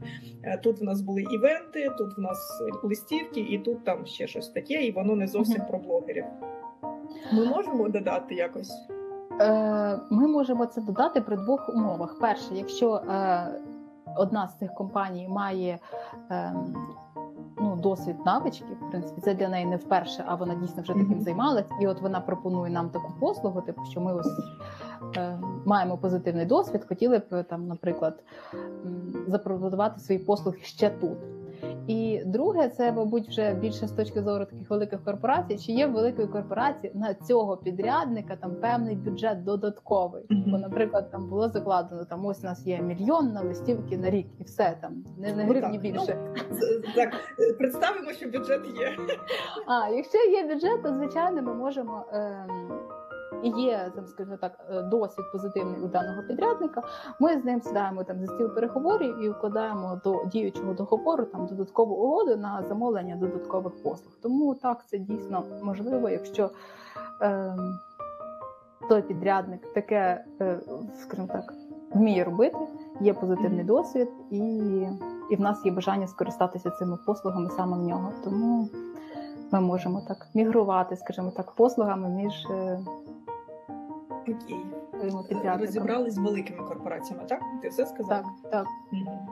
Тепер в нас є маленький бізнес. От я, наприклад, е, ну там я маленький бізнес, середній бізнес, і я теж хочу, щоб мене там підтримували блогери в інстаграмі. Е, зазвичай, ну як я вже казала, є можливість. Не всі блогери там там. Погоджуються за гроші, вони погоджуються там, називаємо це бартером. Е, таке дурне слово, якісь такі відгуки Савка. Але е, і як, по-перше, це правильно зробити, і як мені, як маленькому бізнесу, який ще не прийшов до того, щоб, щоб хоча б раз на рік робити юр-аудіт, угу. е, що є для мене захистом, якщо, наприклад, ну, блогер щось пообіцяє і не зробить там. Типу, вишліть мені там футболки ваші, я там сфоткаюсь з них. І там, типу, і футболки йшли, і блогер зробив і вигляд, що він нічого не, не брав, не писав і так далі. Е, дуже класне питання насправді. І ем, я рада, що е, люд, ну, наші люди, наші бізнеси дійшли до того, що потрібно вміти себе захищати і смс і скрін переписок вони не є там належними доказами і домовленостями, що ви погодили. Е, Насправді, ну які мої рекомендації були в даному випадку, коли ви заходите там на сторінку блогера, то досить часто ну не потрібно писати в Директ, бо в нього є окреме е, там посилання на його там асистента, на його там агенцію чи ще когось, хто безпосередньо займається комерційною діяльністю і, скажімо так, продає блогера для різного виду послуг. Тому, е, бо, наприклад, написавши в Direct самого блогеру, ви можете дуже довго чекати відповідь, і він просто це не побачить. Є там, скажімо так, спеціальний в нього асистент. У майже у всіх є він. Ви пишете йому і там запитуєте для початку там. На яких умовах готовий працювати блогер? Чи готовий він там на безоплатній основі за надання якусь там послугу? Що, наприклад, ти там відправиш йому футболки, і чи може він там відзняти це там безкоштовно, е, там поставити якусь відмітку? Чи якщо ні, то працює він ну, наприклад, платно. Якщо це безкоштовно, то блогер може не погодитися укладати там договір, бо ніякі там кошти не перераховуються. А, І, скажімо так, це може там затягнути в принципі процес і якісь і домовленості. Але на жаль, зараз вже так дуже рідко, коли блогери працюють там на за послуги. Е, в 95% вони працюють за оплату. І тому, коли ви безпосередньо оплачуєте свої послуги, то рекомендую укладати договір.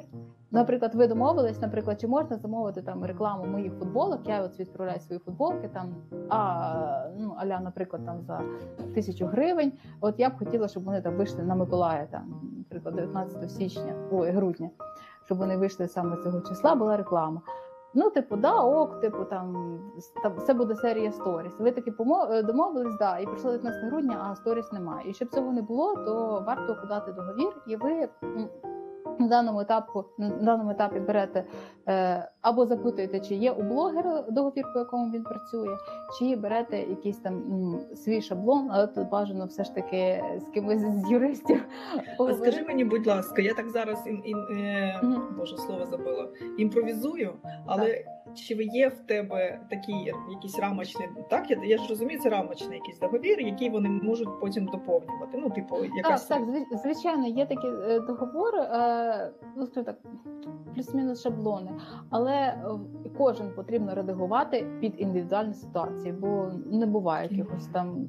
Тобто, ми ми зможемо зараз з тобою. Ну, якщо тобі це. Угу це це коштує там дуже в часу, чи ти мені скажи, але чи можемо ми пообіцяти, наприклад, людям, хто ну я не знаю, подивиться наше відео чи послухає подкаст, що ми там зможемо з ними поділитися цим е, прикладом договору, по якому можна співпрацювати з е, звичайно, так з радістю. Клас.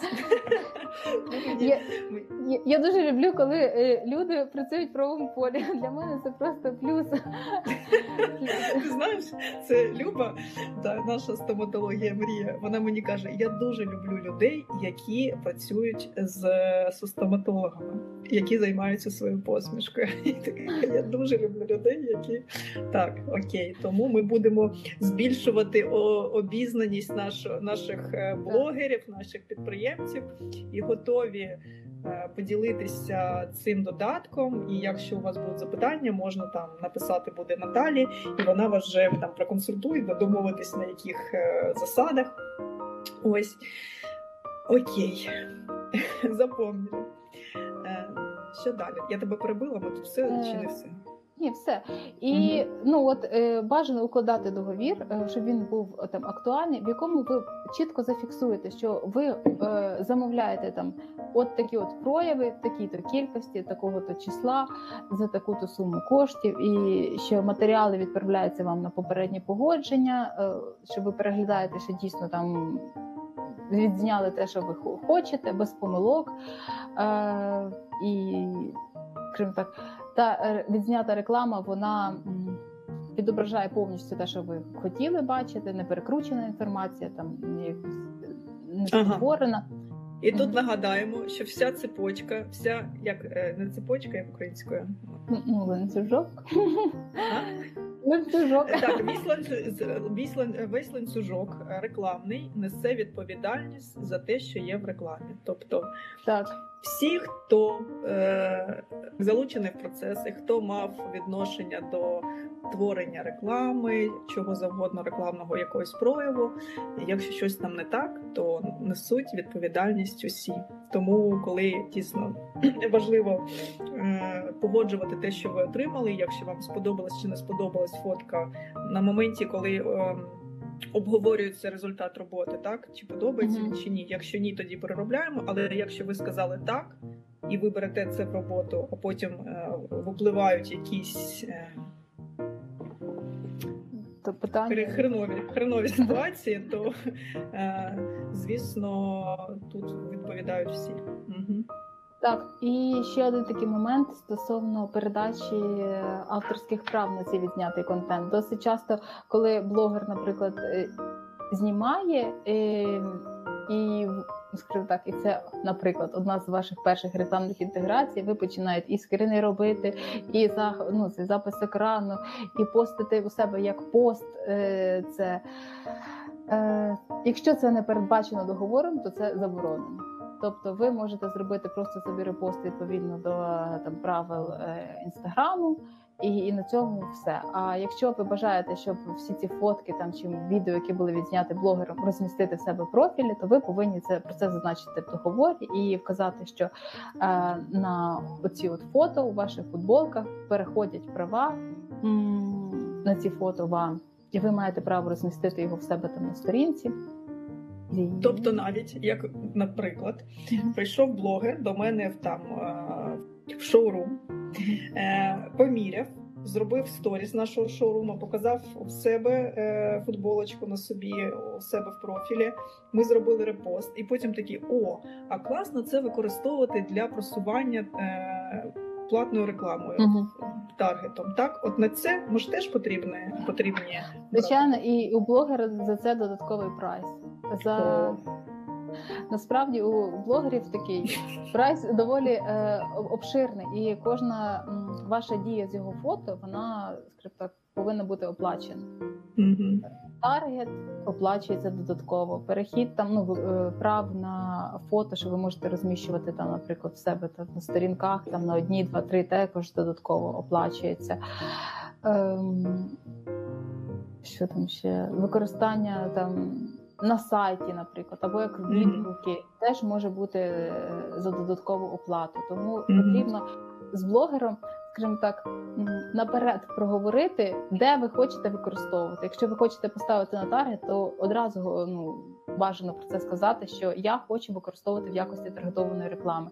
І блогер скаже: ну окей, типу, тільки це буде там аля плюс тисяча гривень. Типу. Mm-hmm. І ви про це зафіксували в договорі, і ви спокійно це можете використовувати, а не щоб було так, що ви це поставили на таргет, блогер це помітив і. І, скажімо так, ви сплачуєте потім е, штраф за те, що ви там неналежним чином виконали свої е, зобов'язання за договором, оскільки ви порушили права і використали фото не так, як можна було, і ви ще потратились на цю рекламу, і виходить якась інтеграція така в мінусі зовсім. Тобто підведемо по маленькому бізнесу підсумки, що краще скріни не працюють як доказ, і краще все ж якийсь е, базовий е, договір ми заключаємо, прописуємо наскільки це можливо детально до. до самих маленьких е, нюансів. Е, плануємо це планування е, для маленьких бізнесів. Я бачу, що це складно, і коли вони чують слово планування, то для них це щось таке там. Але потрібно входити в цю систему. Треба планувати, сісти, подумати, що ви хочете від фоток з блогерами і так далі, і краще себе якось попередити ситуацію, ніж потім розгрібати наслідки. Так, тому е, в договорі бажано максимально детально описати, що ви хочете отримати від цієї рекламної інтеграції. І так, скріни не працюють, переписки в Direct не працюють, і інші переписки не працюють. На жаль, е, юридичну силу несе е, договір, а це просто листування і ваше там волевиявлення, ніхто вас не змушував там скинути гроші на карту блогеру чи від якимось іншим mm-hmm. чином оплатити і відправити блогеру там рекламний матеріал для того, щоб він відзняв фото, відео, інші матеріали. Mm-hmm. Тому тут е, законодавство не на вашій стороні, щоб повністю захистити себе, свої кошти і репутацію, і не скажімо так, не завалити ту рекламну кампанію, яку ви для себе спланували, то потрібно укласти договір, сформувати для себе чіткий детальний бриф, що ви хочете бачити. І працювати ось в такому от полі, тоді ви будете впевнені, що ваші ем, що ви отримуєте послуги, які ви очікуєте отримувати, і за це буде вчасно. Бо, скажімо так, е, блогери розумі... ну, вже почали розуміти, що договір це не просто щось там, якась підписка, якісь папери, якісь якийсь не знаю шум. Ну так, так, що там витрачаєш свій час на якусь хірню. Так, так, що насправді це не так, і потрібно бути нести відповідальність за те, що ти понапідписував. Мгм. Дивись, ми проговорили про корпорації, бізнес е, між ну точніше співпрацю між бізнесами та блогерами, але не забуваємо, що в нас є е, це, це ціла сфера, це, це ціла ніша, яка між собою теж співпрацює. І як між, наприклад, у супермаркеті ті є у супермаркеті є партнери типу постачальників, які привозять Мгм. продукти, так то мабуть навіть самі блогери друг для друга такі ж партнери, чи спів е, ну якісь колеги, чи іноді вони друг друга також е, Один одного. одне одного, один одне одного замовляють послуги, так. Розумію. Так. І е, вони теж е, по такому ж принципу правильно співпрацюють і заключають договори. Е, ну, Чи якщо вони відрізняються? Ні, між собою, якщо вони там намагаються працювати там аля взаємний піар там або замовляють один одного послуги, то тут теж потрібно дивитися. Якщо це вони роблять, якщо вони якісь там, там друзі і працюють там за обмін бенефітами один одного, то ну зачасту ну досі це не вкладається. Якісь договори, давайте будемо відвертими, не будемо лукавити. Але е, коли це, скажімо так не такі близькі люди і розуміють, що тут лише комерційна співпраця, то так звичайно працює все те саме, укладаються такі ж самі договори, описуються всі ж такі самі вимоги і все інше. Але, скажімо так, дружба є дружбою, а робота є роботою, тому потрібно не нехтувати навіть з друзями і укладати договори, працювати, скажімо так, Ми можемо з тобою, ну чи відкрито, чи ти як там прикладом без імен, е, чи можеш ти привести отой приклад, коли ну, правильно складений договір між блогерами, ну яка була там ситуація, плюс-мінус, як описати там, е, Мгм. і що, що допомогло там стороні, яка була такі все ж на стороні добра.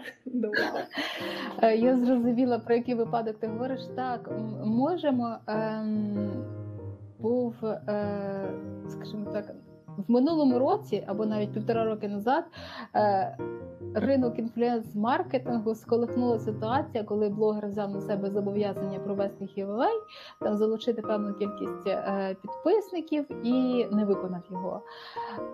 Бо так було не ок для його статистики, і в принципі щось пішло не так.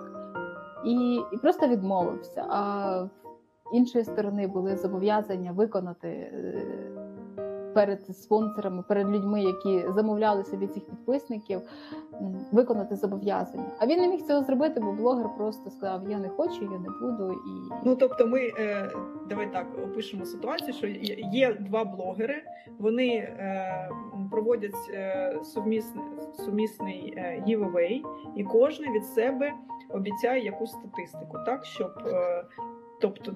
Ти приз чи що завгодно, що вони пообіцяли е, підписникам, е, їм дав партнер. І кожен зі своєї сторони пообіцяв там ну, умовно якісь охвати. Там я 500 і ти 500, наприклад, так? Ні, там трошки не так було. Ем, є певна там кількість людей, які собі хочуть, е, ну звичайних там підписників, які хочуть собі збільшити аудиторію на Угу. На там X підписок. Вони звертаються ну, в даному випадку. Вони звернулися до агенції, що вона ось хочемо прийняти участь в філеї, е, хочемо збільшити свою кількість підписників. Ми готові заплатити там умовно там. Ну, хоча навіть не так, там не спонсори вже говорять, там агенція вже говорить, що от за таку кількість підписників це буде там умовно там 2000 гривень. Е, ці особи погоджуються, скидають е, гроші, і відповідно з цих е, коштів частина коштів іде на гонорар блогеру, який буде проводити цей гіп, там агітувати своїх підписників, що ось зараз проходить е, там такий у мене класний конкурс. Ви можете виграти там телефон, там годинник, і там якісь солодощі, путівки, косметику, там одяг, сертифікати. Просто підпишіться на тих підписників, які вказані там в мене на сторінці. І от е, таким чином ем, люди, е, аудиторія підписується. І у цих е, людей, які, скажімо так, заплатили за кількість підписок, росте органічна аудиторія. І за ті гроші, що вони заплатили, бюджет ділиться там на, на скажімо так, на три частини. Перша це гонорар е, блогеру, який протягом гівовею агітує, все це розказує в в сторіс, розігрує ці подарунки. Друге, це ну, фонд, бюджет на ці подарунки, бо їх треба за щось придбати. І третє, там уже винагорода агенції, яка там придбала ці подарунки, організувала все там, підзняла там певний контент, якщо в цьому потреба. Потім доставка цього всіх подарунків подарунків. Тому е, такий це доволі дорогий, тяжкий, тривалий в часі процес, де залучено багато людей, де підписано ряд договорів, де на подарунки були потрачені шалені кошти. Ну, в принципі, на винагороду блогера шалені кошти. І коли в процесі і відповідно кладається з блогером договір, що ось є зобов'язання в такий-то строк привести таку-то кількість підписників за таку-то суму.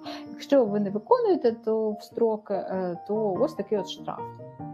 І, В принципі, цілком все розумно, логічно, все це підписується, документи. І коли в якийсь певний момент блогер перестає виконувати ці е, зобов'язання, які він взяв на себе, і там, наприклад, привести 50 тисяч підписок, а привів 23, і каже: Я більше не буду, і я і більше так не хочу, то це так не працює, бо все, що ми підписали, має юридичні наслідки. І через півтора року судових е, тяганин на рівні третьої інстанції, це касаційна інстанція, яка вже не підлягає оскарженню, був винесене рішення суду, яким е, блогера все ж таки визнали винним у невиконанні своїх зобов'язань і зобов'язали виплатити ту суму штрафу, яка була вказана в договорі.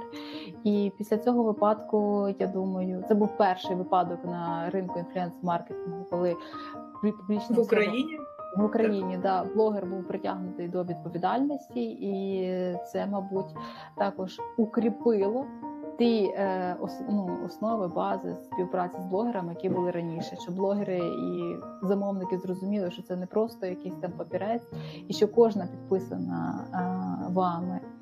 Е, там заява, повідомлення, договір е, чи інший якийсь папір, він несе юридичні наслідки що це є документом, і тут може бути він як в вашу користь, так і на вашу. Тому потрібно уважно читати, що підписуємо, і всі ділові співпраці оформлювати з договором. А ти е, мені казала, що там була якась така ключова фраза, яка допомогла виграти. Це можна озвучувати чи ні? Ну, е, Типу, що це за така магічна фраза? Ну, типу, Ну просто е, е, дуже юридично гарно було описано пункт з відповідальністю. Тому, скажімо так, не юрист його швидко може прочитати і не зрозуміти, про що там йде мова, а юрист вже безпосередньо розуміє, що це, це штраф. Тобто ми ми всі читаємо і маленький шрифт, і великий по декілька разів, і шукаємо людину, яка може проконсультувати перше ніж підписати договір.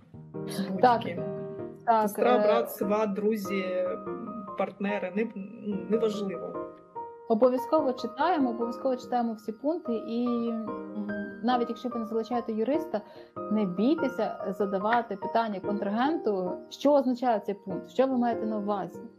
Тобто не прочитали і такі, типу, боже, не знаю, що це таке, ай, типу, йдемо далі. Якщо вам щось не зрозуміло, то ви маєте повне право до моменту укладення договору задати питання. А давайте ну поясніть, будь ласка, що ви маєте на увазі під цим пунктом, що мається на увазі ця фраза. Це так-то, так-то чи так-то, так-то. І щоб у обох сторін було правильне розуміння ситуації. Звичайно, так, ідеальний варіант це коли ви звертаєтесь до юриста, вам все це проаналізували, але ситуації бувають різні. І коли ну а ви зобов'язані прочитати все, що ви підписуєте, всім там різним шрифтом, обов'язково зліва, справа, зверху, знизу. Е, І і задавайте питання, коли вам щось не зрозуміло. Задавайте і вам зобов'язані це пояснити багато людей просто не розуміють, коли починають бізнеси. І я вже декілька разів приходила на в маленькі бізнеси, де ти просто приходиш, і людина така: а що так потрібно? А ми так завжди працюємо якось так, якось так було. Ну це до перших е, дійсно таких випадків, прецедентів, коли все горить. Коли все горить, було дорого заплатили грошима. Так, так. І це ж не тільки гроші, насправді це гроші, це тільки те, що ми е, в цьому сучасному світі відчуваємо. Але це час, це нерви, е, це репутація, це такі речі, які ви потім, навіть якщо гроші ви ще заработаєте, так то здоров'я, репутацію можливо, ви і не повернете більше. Типу, ці е, судові справи вони не ведуться там, типу, один день і все закінчилось, і всі щасливі, розійшлись. Такі, а хрін з ним, я там заплачу гроші і нехай якось буде. А чи є в тебе, може, чи книжки, чи ресурси, чи щось таке, що ти сама, е, ну, як спеціаліст, спеціаліст дивишся, як професіонал, е, щоб ти могла порекомендувати, ну я не знаю, таким як я, людям, яким потрібно мати хоча б якусь уяву про те, що юридичні норми вони важливі навіть в дуже маленькому бізнесі, коли ти навіть працюєш сам. Що можна подивитись, е, чи де читати, може якісь ресурси, де ти читаєш зазвичай якісь. Я, е, скажімо так, намагаюся читати перше джерело. Mm-hmm. Я, ну, наприклад, там з'являється якісь якась новина в в інтернеті, там в медіа, чогось там приймається, наприклад, закон, і починаються якісь там короткі ем, уривки і чиясь думка. І інколи ця думка не завжди є правильною, тому щоб е, сформулювати якесь своє бачення цього. М, Нормативного акту чи якоїсь е, події, яка відбувається там на законодавчому рівні урегульовується, я намагаюся читати не клікабельні заголовки в якихось статтях, а читати перше джерело, а потім вже робити свої висновки. Бо досить часто в нас, скажімо так, медіа грішать тим, що роблять клікабельні заголовки до різних там постів е, там щодо змін в законодавстві, що там ну все, всі жінки йдуть в армію, йдуть служити. Насправді там все було не так, було ряд нюансів, але за цим військовим обліком жінок було дуже багато клікабельних заголовків, і всі жінки, ну скажімо так, в певний момент напряглися. Як читаючи лише їх, можна подумати, що все там з 1 жовтня ми мали всі йти на фронт на нуль і воювати. Е, Тому я намагаюся читати, скажімо так, перше джерело це там. Е, Рада, Рада Gov.ua. Також є класний ресурс, е, який е, ну, юридичний, і в принципі там фільтрується інформація, вона є більш-менш реальною і без якихось е, там відхилень і художнього такого опису. Це там юрліга закон, також що можна почитати, де детально робляться там анонси, що що відбудеться, які зміни плануються, які зміни були прийняті, що там відбувається на юридичному ринку, на правовому полі в поточний момент, і як там бізнесу чи громадянам прийняти приймати рішення.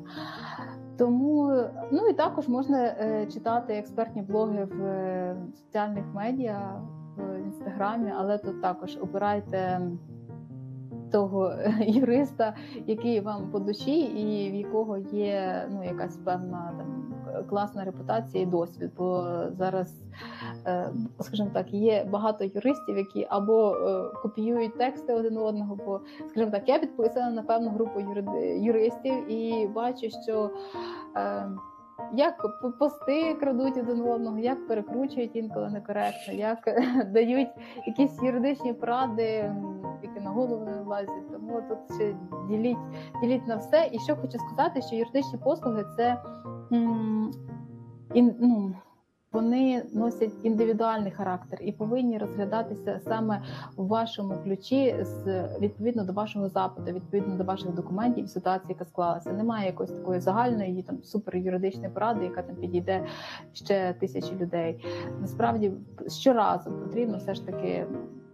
Е, дивитися, що у вас є, які документи, яка ситуація, і що ви бачите. Тому скажімо так, не потрібно дуже сліпо довіряти тим юридичним консультаціям. Там запитай мене що небудь а можна, не можна, а можна так.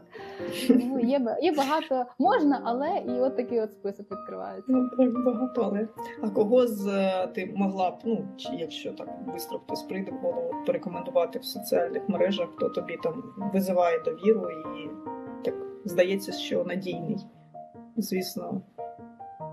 Ну, мені дуже насправді подобається е, Наталя Владимирова. Е, вона експерт з авторського права. Ну, вона веде доволі таки активний інстаграм. Мгм. І все якось ну класно розказує про авторське право. Ну це ж перше воно так прийшло мені в голову. Але що можу сказати по колегам, то насправді вести юридичний блог ну це доволі тяжко. Потрібно про якийсь нормативно-правовий акт розказати дуже легко і розказати, щоб люди зрозуміли, і інколи це виглядає. Ну, якось може трохи скучно, якось це потрібно так припіднести, щоб люди це читали. Бо як е, колись на одному е, заході я почула таку фразу, що про, е, про юриста згадують, ну треба зробити якось так, щоб про вас згадали в найскладніший момент вашого життя, коли знадобиться саме юридична допомога. Тому треба бути мати такі креативні навички в написанні юридичних текстів, писати легко, просто. А для юриста це насправді складно, бо, бо хочеться написати юридичною мовою, але вона не є простою для Так, так. звичайних людей. Це і стосується теж джерел, що це круто, але як його Да. прочитати, щоб зрозуміти? От і інколи і от є така тонка грань, як е, пояснити своїми словами те перше джерело, те, що було прийнято, без перекручення, без спотворення і не вести в оману. Ось тут є така тонка грань, що це можна, а це не можна. Справді потрібно ще вміти так. Так. Ну, мені було дуже, дуже цікаво. Я Мені сумніваюся теж. з такими професіональними нашими розмовами. Е, Тому я думаю, що ми будемо з тобою обирати якісь такі теми, як оця, наприклад, вона мені прийшла від е, якраз від подружки фінансового директора української корпорації. І я буду виловлювати так з ефіру і направляти на тебе, тому що ефіри в нас виходять е, дуже корисні. Ось. Ну що, я тобі дуже вдячна за твій час. Я вдячна світу, що є світ, Так, світло, що є світло, що є світло. І що нам з тобою було часу майже дві години поговорити про все і детально розказати про співпрацю з блогерами і з точки зору великих бізнесів, ма- малих, і як співпрацювати блогерами між собою одне з одним, і які документи потрібні, і куди звертатися, і чому потрібна юридична допомога. І що ми пообіцяли один подаруночок, і я подумала, що з тебе тоді договір, а з мене, а з мене брів. А з мене брів. Я за рекламу буду відповідати, а ти за, за договір. І ми Домовились. тоді всі, хто звернеться, і в кого буде е, запитання, поділимось е, якоюсь професіональною інформацією. Ну що, я тобі дуже дякую. І я тобі дякую. і до зустрічі! До зустрічі.